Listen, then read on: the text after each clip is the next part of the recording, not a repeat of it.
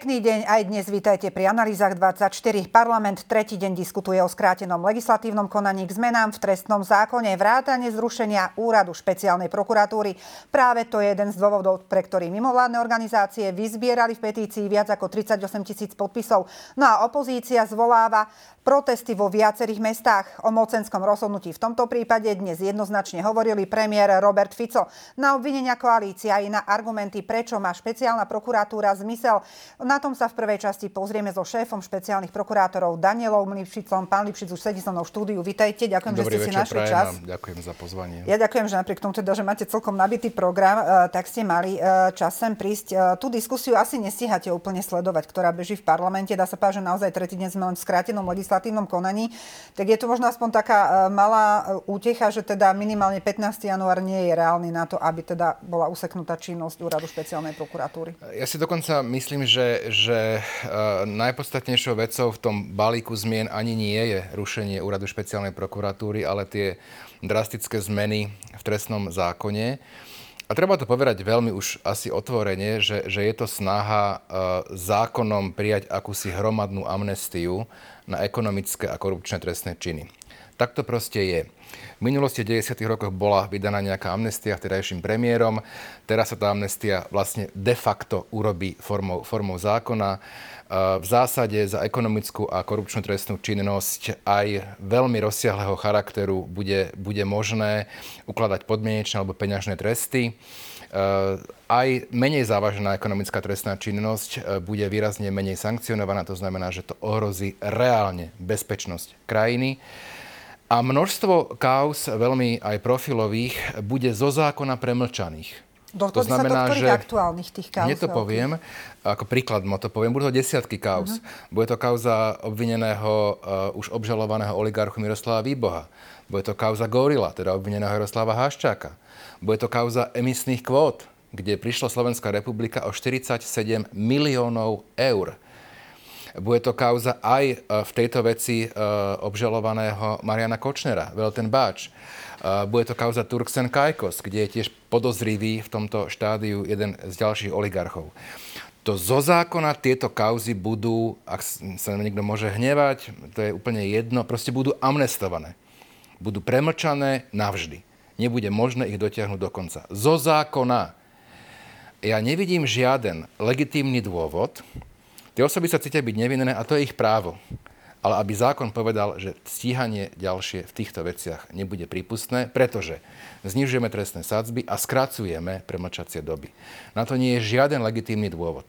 Bude to platiť aj spätne? To sa chcem opýtať, lebo teda je otázka veľmi, kedy no. bude ten zákon schválený. Ak sú to už rozbehnuté kauzy, Presne tak, tak nebudú sa riadiť podľa Nie. vtedy platných zákonov? Platí ústav, ústavný princíp, ale teda aj zákony samozrejme, že sa vždy na páchateľa e, vzťahuje ten priaznivejší zákon. Uh-huh. To znamená, keby novela trestného zákona, ktorá skracuje e, premlčacie doby, znižuje trestné sádzby drastickým spôsobom, drastickým spôsobom, bola účinná jeden deň, jeden jediný deň, tak to postačuje na to, aby boli de facto tieto kauzy amnestované.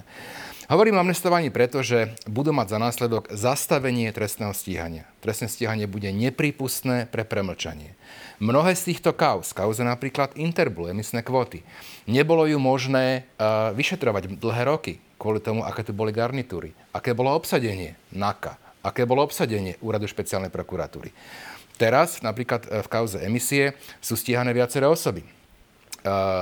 A táto kauza zo zákona, zákon povie, zákonodarca, viac nie je možné túto kauzu stíhať, kde Slovenská republika a slovenskí daňoví poplatníci prišli takmer 50 miliónov eur za jeden naozaj že mega podvod. Bola to vtedy veľmi veľká kauza, spomínam si na túto aj na ministrov, ktorí boli v tom čase. V každom prípade ale po dnešnom e, vyjadrení na úrade vlády, neviem, či ste to stihali v rámci pojednávacích e, svojich dní a hodín sledovať, e, padlo veľmi jasné odvodnenie. Boli vraj tri varianty, povedal premiér Fico, buď len teda zmeniť vedenie USP, zrušiť, alebo teda ešte zmeniť to fungovanie. Uh, povedala ale jednu vec, že je to mocenské rozhodnutie. A teraz poprosím režiu, aby sme si Roberta Fica vypočuli, aby ste mohli zareagovať. Máme k dispozícii všetky odborné podklady, ktoré potvrdzujú, že generálna prokuratúra ako taká bez akýchkoľvek ťažkostí vie prebrať agendu úradu špeciálnej prokuratúry a zabezpečiť e, kontinuitu, pokiaľ ide o vyšetrovanie týchto vecí a potom aj samotné predkladanie e, obžalob a prerokovanie na príslušných súdoch alebo na príslušnom špecializovanom trestnom súde. Nechcem tu pred vami hrať žiadne mimikry a poviem to veľmi presne, pretože politika je o moci a toto je mocenské rozhodnutie, pretože ak sa pozrieme na pôsobenie pána Lipšica, jeho postavenie ako prokurátora špeciálnej prokuratúry alebo špeciálneho prokurátora je neudržateľné. Dámy a páni, ja neviem, komu to mám vysvetľovať, ale dám vám tisíc politických vyhlásení pána Lipšica z obdobia, keď bol politikom, že od samého začiatku bol diskvalifikovaný, pretože nemôžete urobiť špeciálneho prokurátora človeka s významnými právomocami, a ktorý potom so svojimi pocitmi politickými, s tou nenávisťou, ktorá je v ňom, e, ide riešiť e, nejaké veci, ktoré sa týkajú opozície alebo možno predstaviteľov vlády, záleží od toho, kde sa títo ľudia e, nachádzajú. Tie obvinenia teda zazneli. Okrem toho Robert Fico dnes poznamenal aj to, že ste v podstate zaviazaní Igorovi Matovičovi a že vlastne aj kvôli tomu máte kryť uh, niektoré vyšetrovania alebo teda stíhania, ktoré boli podané. Hovoril tam teda o tom uh, kryti daňových únikov z Region Presu. Tam som si všimla, že dokonca USP zareagovala aj na sociálnej sieti. my sme reagovali, lebo tu na, sa naozaj v zásade uh, chápem, že, že politici oligarchovia, ich médiá, ktoré vlastne majú neobmedzený priestor, aj čas, e, majú svoje útvary, svojich poradcov, robia tlačovky. My pracujeme, každý deň píšeme obžaloby, pojednávame a tak ďalej, čiže len reagujeme v zásade.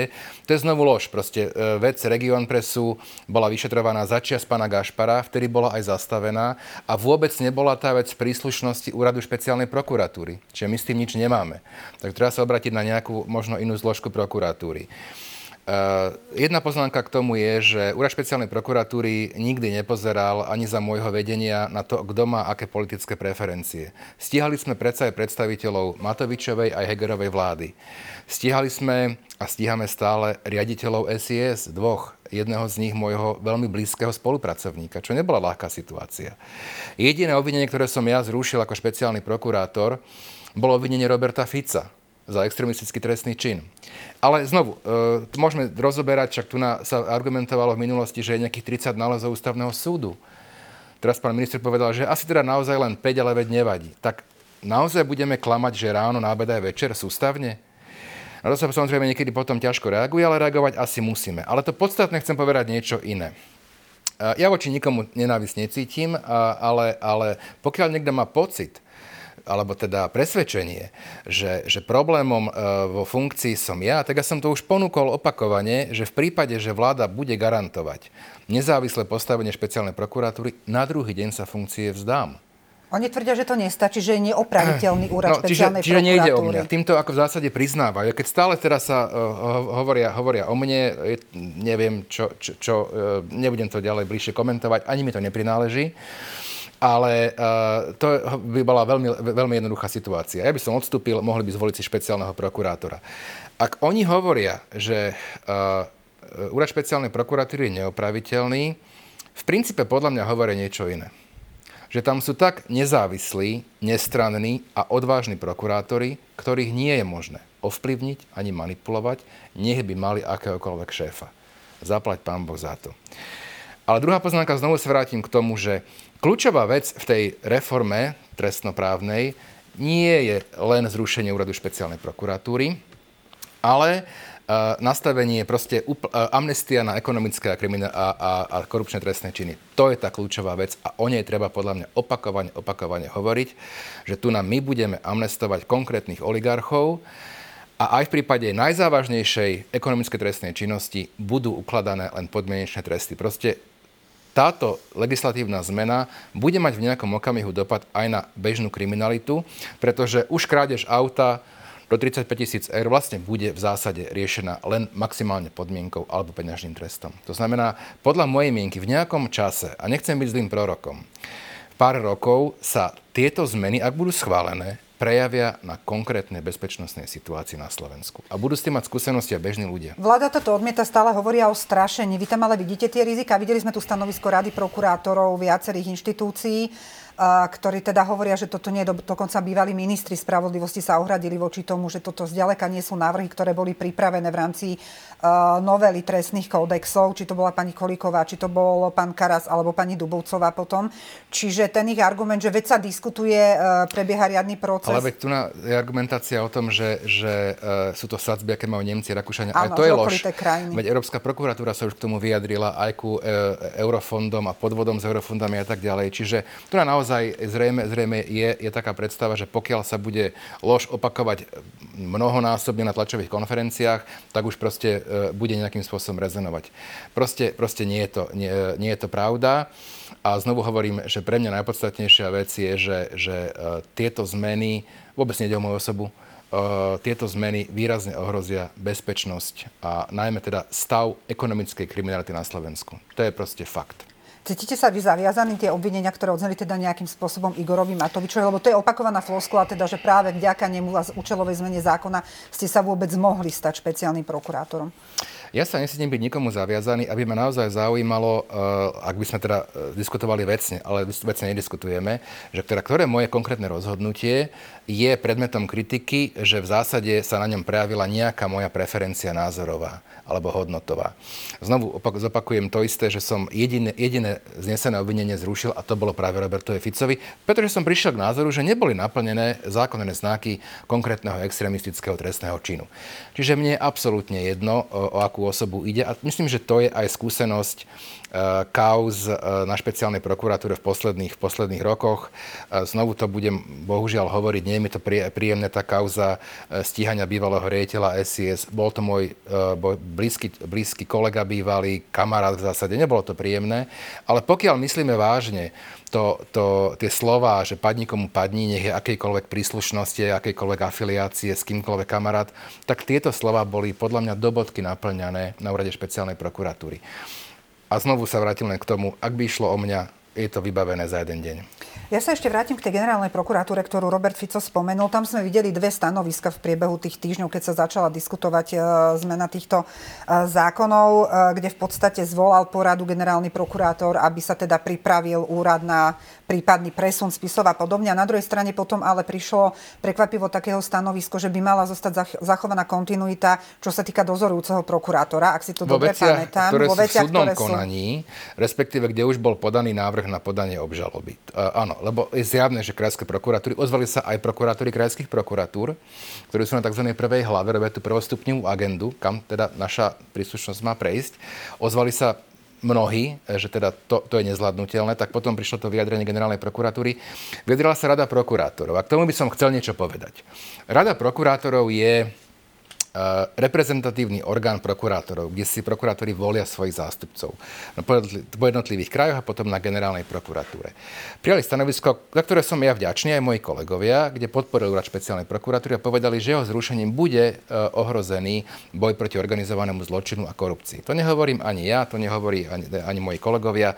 V rade prokurátorov, napriek tomu, že tiež niektorí politici hovorili, že tam sú prokurátori USP, tam nie je ani jeden prokurátor USP.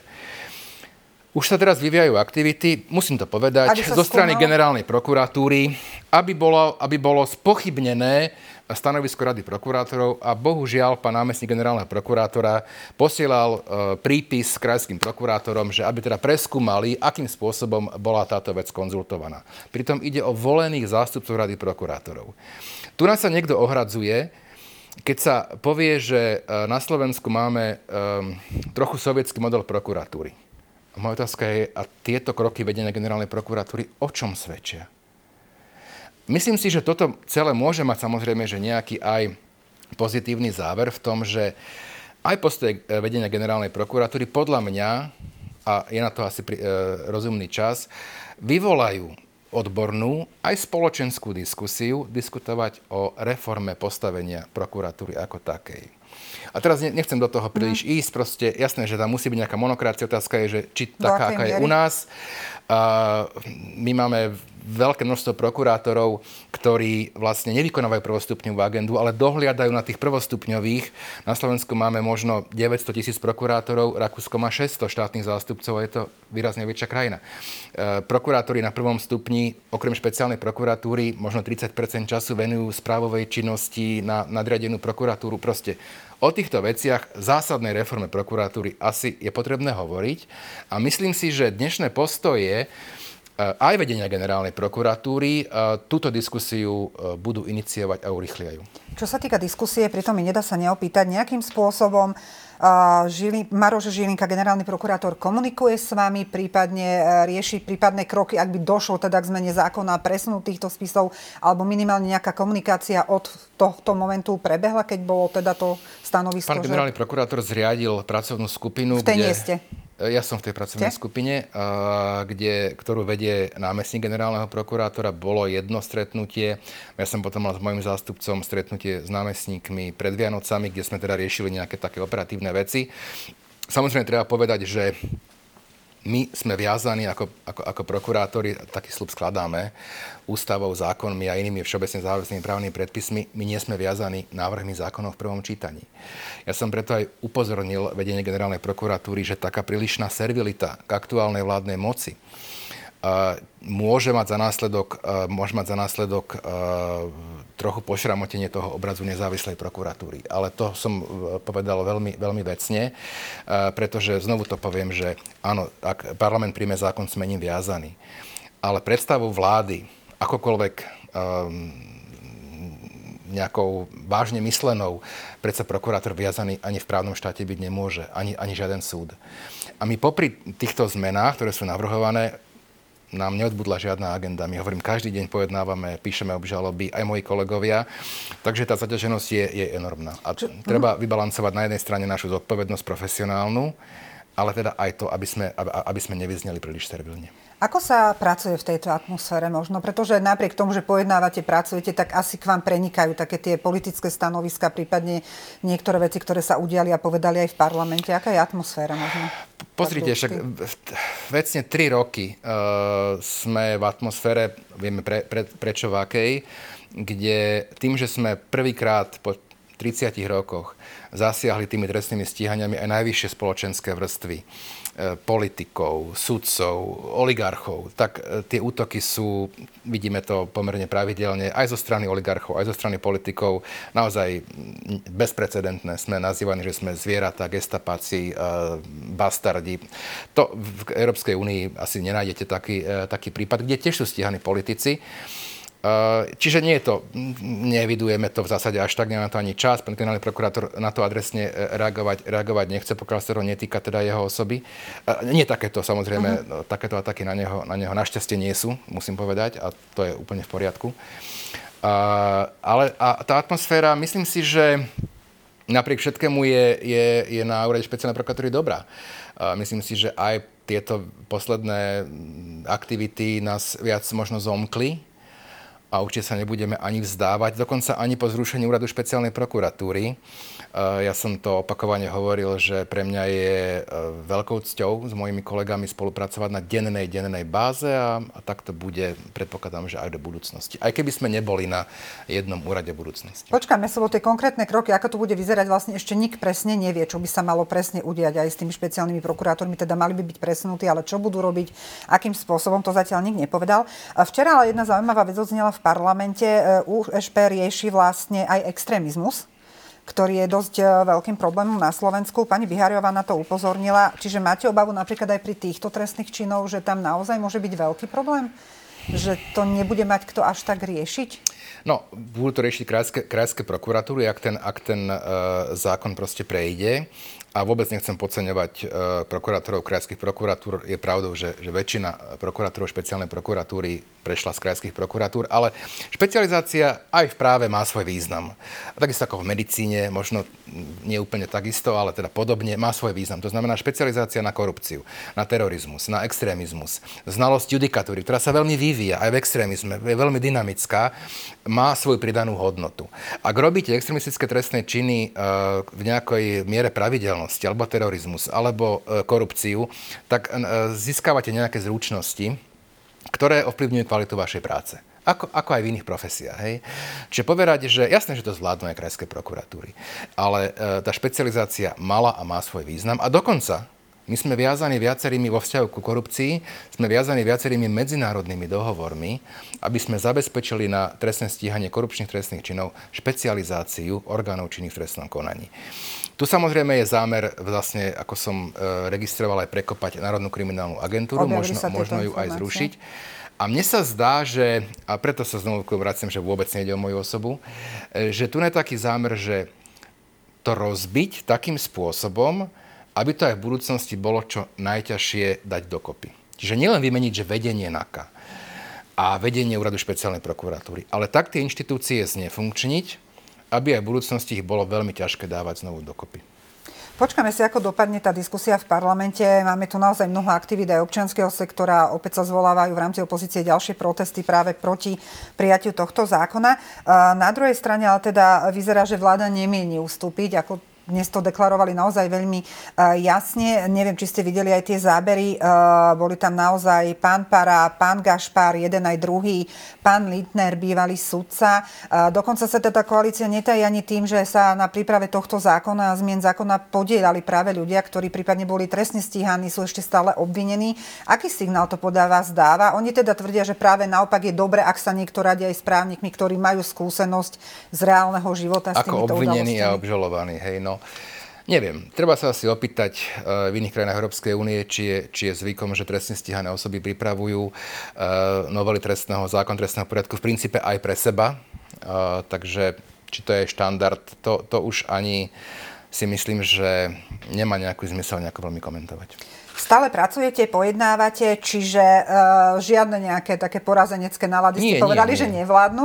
Čiže máte vy nejaký taký odhad, dokedy by toto 15. január sa zjavne nestíha, teda, čo sa týkalo rušenia, čiže vôbec trúfnete si odhadnúť? To, to nie je otázka to... asi na mňa, to je otázka skôr naozaj, že na, na, na poslancov uh, v zásade vieme, aký je ten legislatívny proces, ale ja nebudem o tom vôbec absolútne špekulovať. Uh, ja si myslím, že je dobre, že sa o tom diskutuje aj v parlamente rozsiahlejšie, ale teda, že sa vyjadruje občianská spoločnosť. Nehovorím, že, že, že tie protesty sa týkajú podpory e, nás. My nie sme žiadne rokové hviezdy, ako povedal môj kolega. Skôr ľudí podľa mňa trápi naozaj to, že tu nás idú amnestovať hromadne veľmi závažné trestné, trestné činy formou toho, že budú vlastne premlčané. Toto je vec, na ktorú naozaj mnohí upozorňujú. Vy máte pocit naozaj, že ak sa to bude naťahovať, vidíme, že naozaj týždne môže trvať celá táto diskusia, alebo len na týždeň, dva môžu byť skrátené konania a potom ešte vecná diskusia, prvé, druhé čítanie a tak ďalej. Čiže minimálne, že stihnú dobehnúť ešte niektoré tie veci, stihnete dorobiť niektoré tie veci, ktoré máte rozbehnuté? To, že vám to neviem, to ja proste my robíme uh, as usual, proste ka- uh-huh. každý deň, aj v prípravnom konaní, aj v súdnom konaní. Uh, nezamýšľame sa nad tým, čo sa kedy stihne, nestihne, proste robíme si svoju prácu, ako sme si ju robili doteraz a budeme si ju robiť dovtedy, do posledného dňa, ako nám to bude umožnené. Počkáme si na to, keďže aj prezidentka avizovala, že podľa toho, ako bude vyzerať definitívne schválený návrh zákona, sa možno, okrem toho, že ho môže vetovať, obratie na ústavný súd. Tam už teda naozaj budeme musieť počkať na uh, rozhodnutie ústavného súdu. Uh, čas sa nám naplne. Ja vám veľmi pekne ďakujem, že napriek ďakujem bohatému programu ste si našli čas. Všetko dobré, ešte pekný večer. Ďakujem. Majte Podobne. sa, dovidenia. Dovidenia. Milí diváci, vy nikam neodchádzajte, pretože my v analýzach 24 pokračujeme, takže krátka prestávka a sme späť. Vítajte späť po krátkej prestávke. Opäť sledujete analýzy 24 špeciálneho prokurátora Daniela Lipšica. Vystredal advokát a poradca premiéra Marek Para. Pán Para, vítajte v štúdiu. Nebudem naťahovať celý ten úvod. Vy nie ste neznámy človek, ľudia vás poznajú z mnohých kauz ako advokáta. Zastupovali ste aj pána Bedera, aj pána Kočnera. Začali ste sa svojho času objavovať aj na tlačových konferenciách strany Smer. Dokonca teda ste si zažili aj väzbu Eh, boli ste obvinení, potom obžalovaní. Eh, Najvyšší súd ale odmietol obžalobu pre procesné chyby a najmä porušenia právo na obhajobu ale v merite veci. Je to také paradoxné, pretože práve to je jedna z najčastejších výčitiek opozície, že ste sa práve vy, pán Lindner, ako bývalý súdca, ktorý bol tiež spájaný aj s pánom Kočnerom a viacerými kauzami známymi, eh, podielali na príprave trestných zákonov. A nevnímate vy v tom možno nejaký konflikt záujmov alebo nejaký taký zvláštny rozmer? Prvom rade ďakujem za pozvanie. Možno maličká oprava. Nebol som vyslovene obžalovaný, kým nie je prijatá obžalova, tak Pardon. je obvinený, ale to len formálne, aby sme Jasne. potom neboli chytaní za slovička. Čo sa týka tej informácie, že som sa mal podielať eh, na príprave zákona, ja som ju zachytil len dneska, je to len eh, z počutia, keď uh-huh. mi to mhm. povedal konkrétny klient pri našej porade.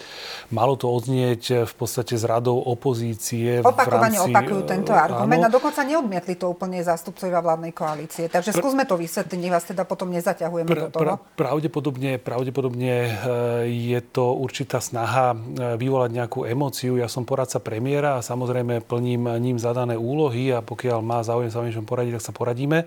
Ale ja nie som legislatívec a ani žiadnym iným spôsobom výrazným nezasahujem do tvorby zákonov. To znamená samozrejme moje verejné vyjadrenie, moje verejné postoje a samozrejme určitá poradenská činnosť môže mať vplyv na názor určitej osoby, ale rozhodne nie som človek, ktorý nie že dokáže dokáže, ale ktorý koncipuje legislatívny text. To znamená, ja som sa v ostatnom čase mm, všimol alebo dokázal som registrovať to, že tá diskusia ohľadom trestného zákona a trestného poriadku a aj zrušenia úradu špeciálnej prokuratúry sa uberá tým emočným smerom. Proste strácajú sa tie odborné argumenty a vyslovene sa vsádza na tú politickú a na tú emočnú kartu a predpokladám, že tento výbuch v parlamente neviem, ale predpokladám, že to išlo niekde zo strany Pročka, poslanca nie, nie, neboli to, tak... boli to aj poslanci za SAS, aj z Progresívneho potom, Slovenska, aby sme boli korektní. Áno, viete, SAS v minulosti dokonca, ešte keď som bol ako obhajca, myslím, že pani Nikolsonová ma použila v nejakej kampani predvolebnej, že bude rok 2030 a procesné chyby a Kočnera pustia. Takže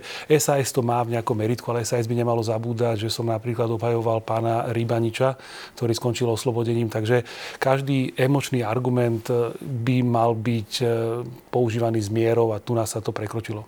Na druhej strane ale je pravda, že môže to vyvolávať minimálne taký zvláštny pocit, e, pretože aj pán Lindner, aj vy, prípadne aj pán Gašpar mladší či starší, stretli ste sa aj na tej známej chate, kde teda bolo rozhodnutie generálnej prokuratúry v tej nahrávke, teda, že nemôže byť použitá a tak ďalej. E, čiže môže to vyvolať také otázniky aj vzhľadom na osoby pána Bedera, pána Kočnera, ktoré boli spájane s politikmi Smeru. Či tam nemôže dochádzať naozaj k takým zvláštnym situáciám, že ľudia, ktorí prípadne boli v kontakte so špeciálnou prokuratúrou, z pozície, že sú aktérmi v niektorých kauzách, jednoducho stoja na tých tlačových konferenciách, vyjadrujú sa k týmto témam. Pochopím ak z pozície, že k, k, ku konaniu ako takému, ale k takým tým politickým veciam, ak sa diali prvom rade platí prezumcia neviny. V druhom rade neviem, či niekto napadol moju odbornosť. Predpokladám, že, nie, že, to, že nie.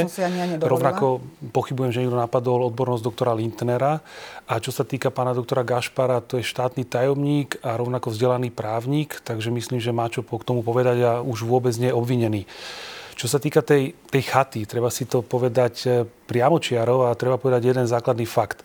Predo mňou tu bol e, doktor Lipšic, ktorý povedal, že bere určité ataky zo strany e, politikov, teraz vládnúcej strany, predtým opozičných politikov z radou strany Smer osobne a teda nevníma nejakú politizáciu e, úradu špeciálnej prokuratúry a teda aj to, že on je politík a teraz je na čele úradu špeciálnej prokuratúry, nevníma nejak zle.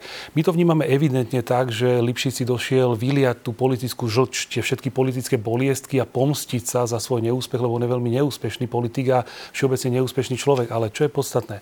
Práve tú politizáciu vnímate na tom, že koľko únikov zo spisov počas pontifikátu špeciálneho prokurátora Lipšica v podstate sa udialo. A nie len úniky zo spisov, ale zoberte si sledovanie advokátu. Ja sám som bol sledovaný v poradnej miestnosti v Ústave na výkon väzby Leopoldov pri konkrétnej porade s klientom. Toto nenájdete nikde v Európskej únii. Toto sa dialo na Slovensku a počas úradu špeciálnej prokuratúre pod ich kuratelou. Čo sa týka tej slávnej chaty. Tá chata je tak brutálny zásah do práva na súkromie, do práva na výkon advokácie, do práva politického, kde sa stretávala opozícia, kde sa stretávali advokáti a bola tam nie, nazvem to, len na základe nejakého zlého príkazu, nejakej formálnej chyby inštalovaná technika. Aj na základe toho Ale to doslova trestným činom. Dneska je ale ten vyšetrovateľ vypo, vyšetrovaný. A ten vyšetrovateľ Martin Juhas vypovedal, že tie závery, to, čo získaval nezákonne z chaty, teda z toho, čo nás sledoval, zdieľal práve s Lipšicom. Takže tá politizácia úradu špeciálnej prokuratúry je práve dôsledok, aj to zrušenie špeciálnej prokuratúry je práve dôsledok priamej činnosti Lipšica. A pokiaľ sa tu odvoláva pán doktor Lipšic na nejakú slušnosť, tak ja teraz som pojednával v Európskej únii, pojednával som v Nemecku, viedol som obhajoby v Rakúsku a nepamätám si žiadneho prokurátora, ktorý mal obraz, kde stína hlavy. Nepamätám si prokurátorov... Bol to obraz, ale ktorý mu darovali kolegovia. Ako... Ale viete, už to vyjadruje, akých kolegov si tam navolil. Lebo on si zobral k sebe kolegov, to je to, že sa vytrel ako taký losos, má tam proste tie svoje potentné vajíčka na tom úrade a tí robia presne tú jeho kampaň, presne tú jeho politickú kampaň. Pretože taký obraz dostal, aký obraz reprezentujú tí ľudia, ktorých si bez akýchkoľvek kritérií do toho úradu dal. A pokiaľ sa pozrieme ďalej, ja si nepamätám z Rakúska ani jedného prokurátora, ktorý by sa zúčastňoval festivalov a hanobil by tam advokáta. Veď ja sám som bol prokurátorom úradu špeciálnej prokuratúry urážaný. Urážaný bol doktor Kaliňák. Bol zosmiešňovaný, že bol zobratý do väzby, a pritom bol zobratý do väzby nezákonne a ospravedlnilo sa mu ministerstvo spravodlivosti. Ospravedlnil sa mu ten prokurátor, ktorý teda je k tomuto všetkému, k týmto politickým aktivitám vyslovene vedený Lipšicom? Nie. Takže toto je činnosť úradu špeciálnej prokuratúry, ktorá vedie k tomu, že ten úrad špeciálnej prokuratúry ako taký nemá období a musí zaniknúť. Nikde v Európe sa s takýmto niečím absurdným nestretnete. Na druhej strane tu máme uh, aj historickú pamäť, keď tam bol pán Kováčik, ktorého spájajú potom pre blízke vzťahy aj s politikmi Smeru. Vie naopak niektoré kauzy boli veľmi čudným spôsobom zastavované alebo sa nekonalo. A je tu aj tá štatistika, uh, to zase nemôžeme poprieť, čo sa týka úspešnosti podaní žalob, čo sa týka úradu špeciálnej prokuratúry. Čiže to nie je argument na to, lebo to nie sú len tie veľké profilové kauzy, ktoré sa medializujú prípadne, ale tam naozaj mnoho iných závažných trestných činov, ktoré sa pojednávajú vrátane extrémistických, korupcie, aj brutálnych vražd. Čiže nie, Nemôže to naozaj rozbiť celý ten systém, ktorý sa roky nejakým spôsobom budoval a boli roky, keď to nevadilo dokonca ani politikom smeru. Teda. Prvom rade sa vrátim k doktorovi, k doktorovi Kovačíkovi. Tam je veľmi nesprávne používaný to 62 0 a tak ďalej a tak ďalej. Berte, Preto som sa vyhla tomuto číselnému Je to, je to opäť, je opäť emočne len proti nemu zneužívaný jednoducho argument. Samozrejme, on sa v tých kauzach bráni a ja verím, že na konci dňa, alebo som vnímal, ako jeho obhajoba postupuje a môžem potvrdiť, že boli veľmi profesionálni a vnímal som tam aj ja viacero, viacero nedostatkov a verím, že napokon budú úspešní, ale odľanúc od toho, viete, my máme sám, myslím, že doktor Lipšic hovoril, že máme 900 prokurátorov a e, v Rakúsku, v Rakúsku je ich 600. 600, tak ten počet je samozrejme zachovaný. A nikto predsa nebráni prokurátorom úradu špeciálnej prokuratúry, aby si tie kauzy dosledovali, aby ich dokončili. Ja osobne ich tomu Čiže vyzývam. tie rozbehnuté kauzy, lebo to bola najväčšia obava, že práve pri tých kauzy, rozbehnutých kauzách, ktoré už prípadne aj mieria na súdy, ja dokonca... že jednoducho by došlo k prieťahom a tak ďalej, že by jednoducho tie lehoty neboli dodržané, že tí ľudia by išli na slobodu bez toho, aby sa dokončila Viete, vec ja osobne vyzývam tých prokurátorov, aby tie kauzy dokončili. Ja s prokurátormi úradu špeciálnej prokuratúry pojednávam dlhé roky v tých exponovaných kauzách od roku 2011. Zažil som teda rôzne lapsusy, ktoré môžeme neskôr rozobrať, ale čo sa týka doktora Lipšica, on hovorí sám, že chce byť v prvej línii. Takže ja verím, že ten slub dokončí, dokoná a v tej prvej línii teda tie svoje prípady aj dokončí. Samozrejme, doktora Lipšica vnímam tak, že si vyberá len, nazvem to, prípady, kde, kde, kde, vlastne nemôže nejakým spôsobom byť ťažké pojednávanie. Je to v prípade nejaká vražda alebo niečo podobné, ale sú tam aj niektoré kauzy, ktoré tí prokurátori, keď už ich rozbehli, by mali dokončiť a ja verím, že to aj dokončia a bude im na to určite vytvorený priestor. Neviem, či som to zachytil presne a možno nebudem úplne presne citovať generálneho prokurátora, ale on povedal v podstate v úvodzovkách, že majú dvere otvorené k tomu, aby tie kauzy dokončili a že im na to budú vytvorené podmienky. Takže verím, že ich aj dokončia. Počkáme si na to, lebo naozaj celý ten proces ešte sa nemôže spustiť, kým e, legislatíva nie je schválená. Zdá sa, že to bude trvať naozaj dlhé týždne kým sa ukončí vôbec rozpráva k skráteným konaniam, kým prejdeme k prvému čítaniu a vôbec sa dostaneme k druhému. Čo sa týka tej legislatívy ako takej, máte pocit naozaj, že to bolo šťastné takto pred Vianocami narýchlo? To je tá najväčšia výčitka.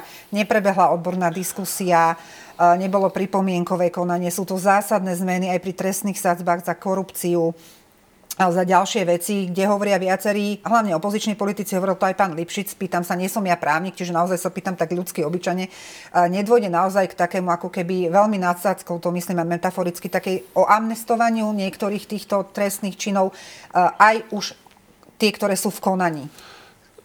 Začnem tak, že tá amnestia to je, to je, to je extrémne, extré, extrémne emočný pojem a, a, a zhadzujú sa ľudia aj z odbornej sféry alebo poloodbornej sféry, ako používajú a, a, a je, je to smutné, ale vrátim sa na začiatok, či to bolo nutné a kedy to bolo nutné. Viete, vyšla štatistika, myslím, to robil Focus, že 60%, teda dve tretiny ľudí neveria úradu špeciálnej prokuratúry pod vedením Lipšica. Znamená, to máte signály z verejnosti. Ďalší veľký signál z verejnosti bol výsledok volieb ten dal jasný mandát vládnúcim stranám, aby započali a dokončili tie zmeny, ktoré vo volebnej kampani ľuďom slúbili. To znamená, aký by bol iný správny čas ako i hneď po voľbách. Čo sa týka toho, že neprebiehala odborná diskusia, ja si dovolím tvrdiť, že tá odborná diskusia prebieha niekoľko rokov na tej odbornej diskusie, či je to výška trestov, či je to funkčnosť a či je to opodstatnenosť úradu špeciálnej prokuratúry alebo špecializovaného trestného súdu sa aj ja a ďalší kolegovia zúčastňujeme dlhé roky. Takže odborná diskusia určite prebieha.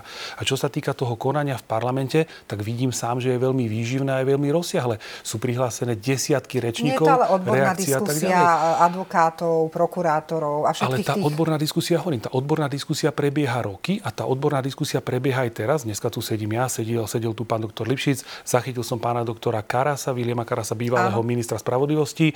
Zachytil som doktora Novockého. Keď začnem doktorom Novockým. Doktor Novocký povedal, že ten návrh splňa predpoklady práva Európskej únie, že tresty sú formálne také, ktoré Európska únia vyžaduje, premlčacie lehoty sú také, ale on má samozrejme z časti iný názor, tomu sa môžeme vrátiť. Povedal tiež kus nepravdy, keď povedal, že napríklad nebude možné pri prečinoch napríklad konkrétne e, podľa paragrafu 261 trestného zákona, teda tzv. v úvodzovkách eurofondy, nebude možné nasadzovať poskytovať ITP, teda informačno-technické prostriedky.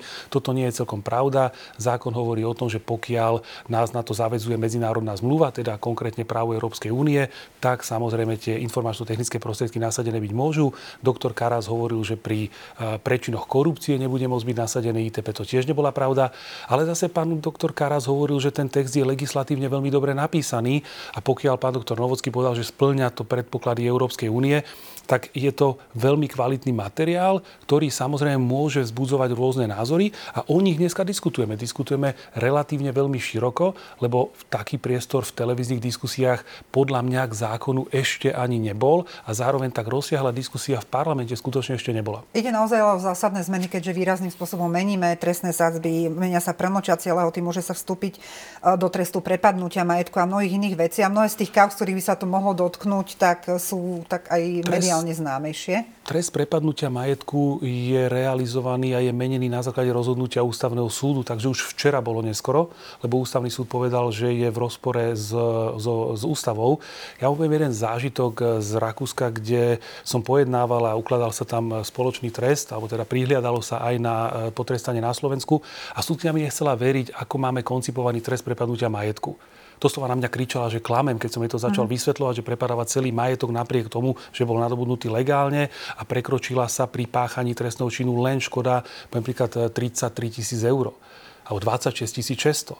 Súdkynia na mňa kričala, v tom prípade to bolo 33, že to 26 tisíc, ale súdkynia na mňa kričala, vy klamete, vy klamete, veď to je ako v tretej ríši, to tak nemôže byť. Hovoríme, bohužiaľ je to tak. Takže trest prepadnutia majetku sa menil kvôli rozhodnutiu ústavného súdu. A čo sa týka tých trestov, ja vám poviem konkrétny príklad, aby si to vedeli ľudia aj predstaviť. Mal som v roku 2007 jeden z prvých e, prípadov, išlo o drogový trestný čin, e, išlo o pol tony marihuany. Boli to rakúsky občania, traja rakúsky občania a piati občania Maďarskej republiky, hrozilo im na Slovensku 20-25 rokov. Vzhľadom na to, že v Rakúsku platil tzv. Auslieferung Rechtshilfegesetz, teda by sme išli opäť do Rakúska vykonať, e, išli na výkon trestu, vtedy ešte sme neboli súčasť Európskej únie a preto bolo tzv. Anpassungsverfahren, to znamená sa prispôsoboval ten trest. A v Rakúsku som sa vopred pýtal, čo ma čaká a čo ma neminie a predseda Najvyššieho súdu pre trestné veci v Rakúsku mi povedal, pripravte ich na 3 až 5 rokov. Čo sa týka iných trestov, mal som sa zbyť 10 až 15. V Rakúsku to skončilo, na Slovensku 10 až 15 rozilo, v Rakúsku skončilo policajnou podmienkou. Bežne za lúpež som v Rakúsku dostal, nie ja, ale teda môj klient, to tak, ja tak hovorím, že sme dostali. Lebo som, som sa čudovala, že ste teraz tu. Sa, my, my, my, my odôvodňujeme v prvej osobe stiažnosti, mm-hmm, tak hovorím, rozumiem. že som dostal. Takže môj klient dostal, alebo obidvaja, jeden bol s osubom nejakých rokov potom prejednávaný a bolo to na úrovni 2, 2, pol roka a 3 roky. S tým, že výrazný podiel tam hrala náhrada škody. Zároveň si povedzme, že hovorila mi vtedy súdkynia, bez náhrady škody by ste rátali trest niekde na úrovni 5-6 rokov, s náhradou škody 2-3 roky. Ale zároveň, keď sme išli na, na, na, na, kraj, na odvolací súd, teda Oberlandesgericht, tak nám zvyšovali trest o pol roka. A toho pol roka, aby každý človek chápal, čo je to pol roka životného času, nám tá súdkynia vysvetlovala, prečo nám to dáva, toho pol uh-huh. roka navyše a prečo nám nedáva viac a prečo by nám nedala menej, nám vysvetlovala asi 3 čtvrte hodinu. A veľmi podstatné bolo pre tú súdkyňu, čo veľa kolegov neverilo, že to bude, bol ospravedlňujúci list toho človeka, ktorý napísal tomu poškodenému z tej lúpeži a ospravedlnil sa. Teda, vyjadril ľútosť a súdkynia povedala, viete, ja vnímam určitú kriminálnu energiu v niektorých ľuďoch a u vás vnímam tú šancu na nápravu. A o tú nápravu ide. Ide o resocializáciu. My prosím sme všetci súčasti, súčasť nejakej spoločnosti a v spoločnosti dochádza k určitej trestnej činnosti. Ani ja nie som imúnny voči trestnej činnosti, ale ja nemám záujem, ak niekto na mňa spácha trestný čin, na mňa spácha trestný čin, aby do budúcnosti bol recidivista a spáchal ďalší trestný čin. A ja mám samozrejme záujem na tom, aby som dostal náhradu škody a aby sa ten človek napravil, ak sa mi ospravedlní o to lepšie. A toto my absolútne na Slovensku ignorujeme a my si v podstate ešte len budeme čerpať do budúcnosti všetko to negatívne z tých extrémne extrémne vysokých sadzieb, ktorá, ktoré budú viesť určite v recidíve. V poslanci opozície s týmto ale veľmi nesúhlasia, hovoria o naozaj takom tom uvoľnení, že nám vzrastie, vzrastie kriminalita, ako keby sme páchateľov lákali týmto znižením trestných sadzieb. A nesúhlasí s týmto ani bývalá ministerka spravodlivosti, aby sme teda dali aj priestor tomto. Pustíme si teraz pani Kolikovú a zareagujeme potom na to. Ako nestačí vám, že povieme, že je to absolútne mimo? Že je to proste úplne iná filozofia, že ja neviem, čo potrebujete viac, keď my ako ministri sa k tomu jasne staviame, toto nie je nejakým spôsobom naša filozofia. A teraz skúsim vysvetliť prečo, ale myslím, že asi v prvom rade asi dôležité, aký k tomu máme jasný postoj. A každý z nás hovorí, že nejakým spôsobom tento návrh nie, e, nie je v súlade s, filozofie, s filozofiou tých návrhov, ktoré sme predkladali my. Ktoré mimochodom boli na základe riadneho pripomienkového konania trvajúceho viac ako rok. Dvakrát išiel ten materiál do legislatívneho procesu. Dvakrát. Pretože to bol vážny materiál. Pretože to je zásadná zmena trestnej politiky. Ale vy nielen, že to, že meníte trestné sádzby, vy úplne inak nastavujete priestor, ktorý má sudca. A toto je taký škandál, že vy si to dovolujete. A vy to viete veľmi dobre. Sudcovia teraz majú jasné parametre podľa toho, aký je závažný daný trestný čin. A orientujú sa v jednotlivých, by som povedala, e, skupinách podľa toho, aká je to krízová situácia, aké tam boli okolnosti toho skutku a samozrejme napríklad, či to bola organizovaná forma a v rámci toho majú hranice, kde sa pohybujú. Ale vy ste toto všetko zrušili. Vy ste vytvorili jednu veľkú škálu a preto sa stalo, že všetky majetkové trestné činy bez akejkoľvek vysokej hranice sa dostanú do priestoru, kde je možná podmienka. Že proste ten sudca bude mať k dispozícii vždy tú podmienku. A toto tu proste nikdy nebolo. Ako toto môžete predložiť bez riadneho pripomienkového konania? Toto je škandál a to nie je absolútna filozofia žiadna. Toto tvrdí teda ex-ministerka Kolíková. Je to naozaj tak, že aj pri tých závažných trestných, závažnejších naozaj sa ako keby obmedzi rozhodovacia činnosť súdcov tým, že tam bude táto možnosť? V prvom rade je polutovania hodné vnímať takýto prejav, ktorý nie je hodný politika, už určite bývalého ministra. Samozrejme, pani ministerka je zodpovedná za smrť pána Krivočenka a zároveň by sa mala viacej orientovať na zákazky, ktoré dala a na vysvetľovanie zákazky, ktoré dala svojmu bratovi, ale poďme späť, takýto prejav, takýto húronský prejav sa veľmi ťažko počúva, hľada sa tam nejaký, nejaký, nejaký zmysel, ale v podstate chcela pravdepodobne povedať to, že je proti širokým sadzbám. Aby som vysvetlil, čo je to sadzba. To znamená, hrozí od 0 do 10 rokov. Vrchná spodná To znamená 100% rozpetie. A teraz v minulosti bol, bol obvyklé, že tá spodná hranica sa posúvala k tej hornej hranici a zužovala, tak povediac, zväzovala ruky sudcovi v tej individualizácie trestu. Mm-hmm. To znamená, keď dáte sadzbu, poviem príklad, 0 až 10 máte rozpätie 100%, keď dáte 7 až 10, tak máte rozpätie len 30% a teda na, o, o 70% skrešete tú možnosť sudcu v tej voľnej úvahe pristupovať tomu trestnému činu. Poviem príklad, viete, práve tá široká sázba umožňuje tomu sudcovi individuálne pristúpiť k tým, tým mnohým prípadom, ktoré spadajú pod určitú normu. Vy keď máte sadzbu 10 až 15, to znamená, že len 33-percentné rozpetie sadzby, tak všetky tie prípady, tých 100% prípadov, ktoré spadajú pod tú sadzbu, nedokážete dobre odlíšiť. To znamená, dávate 11 rokov, 12 rokov, 13 rokov, napriek tomu, jednému 11, druhému 12, tretiemu 13, napriek tomu, že ten páchateľ každý konal inak. Jeden nahradil škodu, jeden urobil to, tretí Ale nebude to. to až prílišné uvoľnenie naozaj pri tej rozhodovacej činnosti, že naozaj pri tých závažnejších trestných činov jednoducho... Nemyslím si, nemyslím si, mám to aj z Rakúska navnímané. Veľa súdcov tam hovorí takú tú klasickú formulku, že nach oben geht teda hore sa ide ľahko proste tú prísnosť dosiahnete ľahko. Ale na to, aby ste šiel dole, musíte splniť určité predpoklady. Musí byť prvopáchateľ, musíte nahradiť škodu, musíte nejakým spôsobom sa prezentovať pred tým sudcom a tak ďalej a tak ďalej. To je trend, ktorý čaká aj to Slovensko. Viete, my nemôžeme povedať, že chceme sadzbu 1 až 2 roky za to, že niekto ukradne koleso z auta, 3 až 5 rokov, keď ukradne dve kolesa z auta a 6,5 až 7,2 roka chceme preto a preto. Viete, ja som bol napríklad prvýkrát v Rakúsku pojednávať a pýtal som sa prokurátora, aký trest by bol možný, keď nahradíme škodu a tak ďalej a tak ďalej. A on mi círka povedal, kde sa budeme pohybovať. A ja som sa ho spýtal, či nemôžeme nižšie ako 3 roky. A on mi hovorí, nie sme tu na tureckom trhu. To iba na Slovensku je obvykle, že my chceme 6,8, 7,2 roka dohodnúť a tak ďalej. V Rakúsku dokonca prokurátor ani nenavrhuje konkrétnu výšku trestu. To len on povie, chcem mierny trest, lebo sa správal riadne ten prvopáchateľ, nahradil škodu, chcem niekde stred, stred sadzby, alebo chcem špúrbár, chcem citeľný trest. Len na Slovensku sme dotiahli skutočný barter so spravodlivosťou do, do, do, do dokonalosti, kde dáme veľmi úzkú sadzbu, a povieme, pozri, keď si chceš pomôcť, tak musíš niekoho udať, aby jednoducho ten kolobeh pokračoval a potom ti z 25 rokov spravíme podmienku a keď nie, tak to bude 3,3, 6,8, 7,2. Ale nevyznieva to účelovo, keď to robíme pri niektorých trestných činoch naozaj, že pri niektorých trestných činoch jednoducho nemáte iný spôsob možno dokázania spáchania toho trestného činu. Vy ste teraz spomenuli tých, že teda niekoho udaj alebo ale, ale e, nejak vždycky, spolupracujú. Vždycky máte, vždycky máte možnosť dokazovať, nemôže to byť práve založené len na tom jednom spolupracujúcom obvinenom, ale ešte raz raz, Európska únia predpisuje určitú minimálnu hornú hranicu sadzieb. To znamená, hovorí, minimálne ste povinní tieto trestné činy, ktoré ste povinní stíhať, korupcia, eurofondy, legalizácia príjmov z trestnej činnosti, minimálna horná hranica musí byť pri tých vážnych trestných činoch, pri tých vážnejších 4 roky. To znamená, minimálne musíte mať hornú hranicu 4 roky. A my ju prekračujeme v súčasnosti, keďže ideme niekde až na 10, na 12 rokov. Ale v minulosti sme ju spodnou hranicou prekračovali troj-štvornásobne. Ale nemá to taký ten preventívny aj možno... Uh... Preventívny to nemá, lebo viete, ja vám poviem v dobrom, Prečo máme potom tak vysokú kriminalitu a Švédi, ktoré majú nízke tresty, prípadne Rakúšania, ktoré majú nízke tresty, tak majú nižšiu kriminalitu, majú nižšiu mieru kriminality. Prečo napríklad nižšie sadzby v Rakúsku, Nemecku a inde, alebo aj nižšie sadzby predpísané právom Európskej únie sú považované za dostatočné na resocializáciu a na Slovensku na resocializáciu nestačia.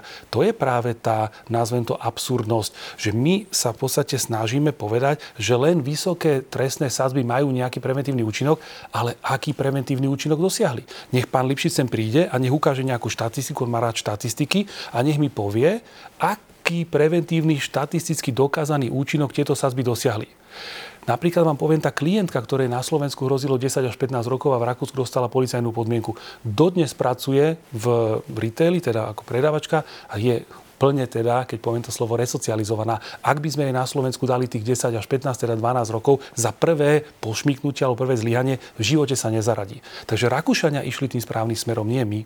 Čiže na druhej strane, e, práve tým, že sa to robí takýmto spôsobom, nie je to úplne v duchu toho, ako bola pripravovaná tá novela za predchádzajúcich troch ministrov, keďže sa nám takto striedali v minulom volebnom období.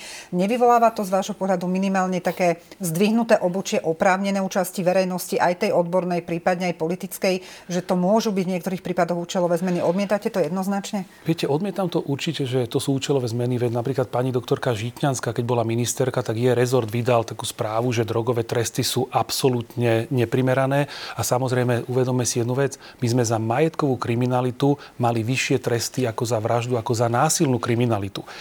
Viaceré slovenské súdy sa obrátili na súdny dvor Európskej únie. Ja konkrétne som tam pojednával dva roky otázku, či na Slovensku je za taký a taký trestný čin trest primeraný. Dva týždne pred rozhodnutím došlo k zmene sudcu a došlo k späť zatiu tej otázky, teda k rozhodnutiu nedošlo. Ale aktuálne dokonca vznikla debata a diskusia vtedy na Slovensku, či vôbec súdny dvor Európskej únie môže zasahovať do trestnej politiky v rámci, v rámci vnútroštátnych predpisov.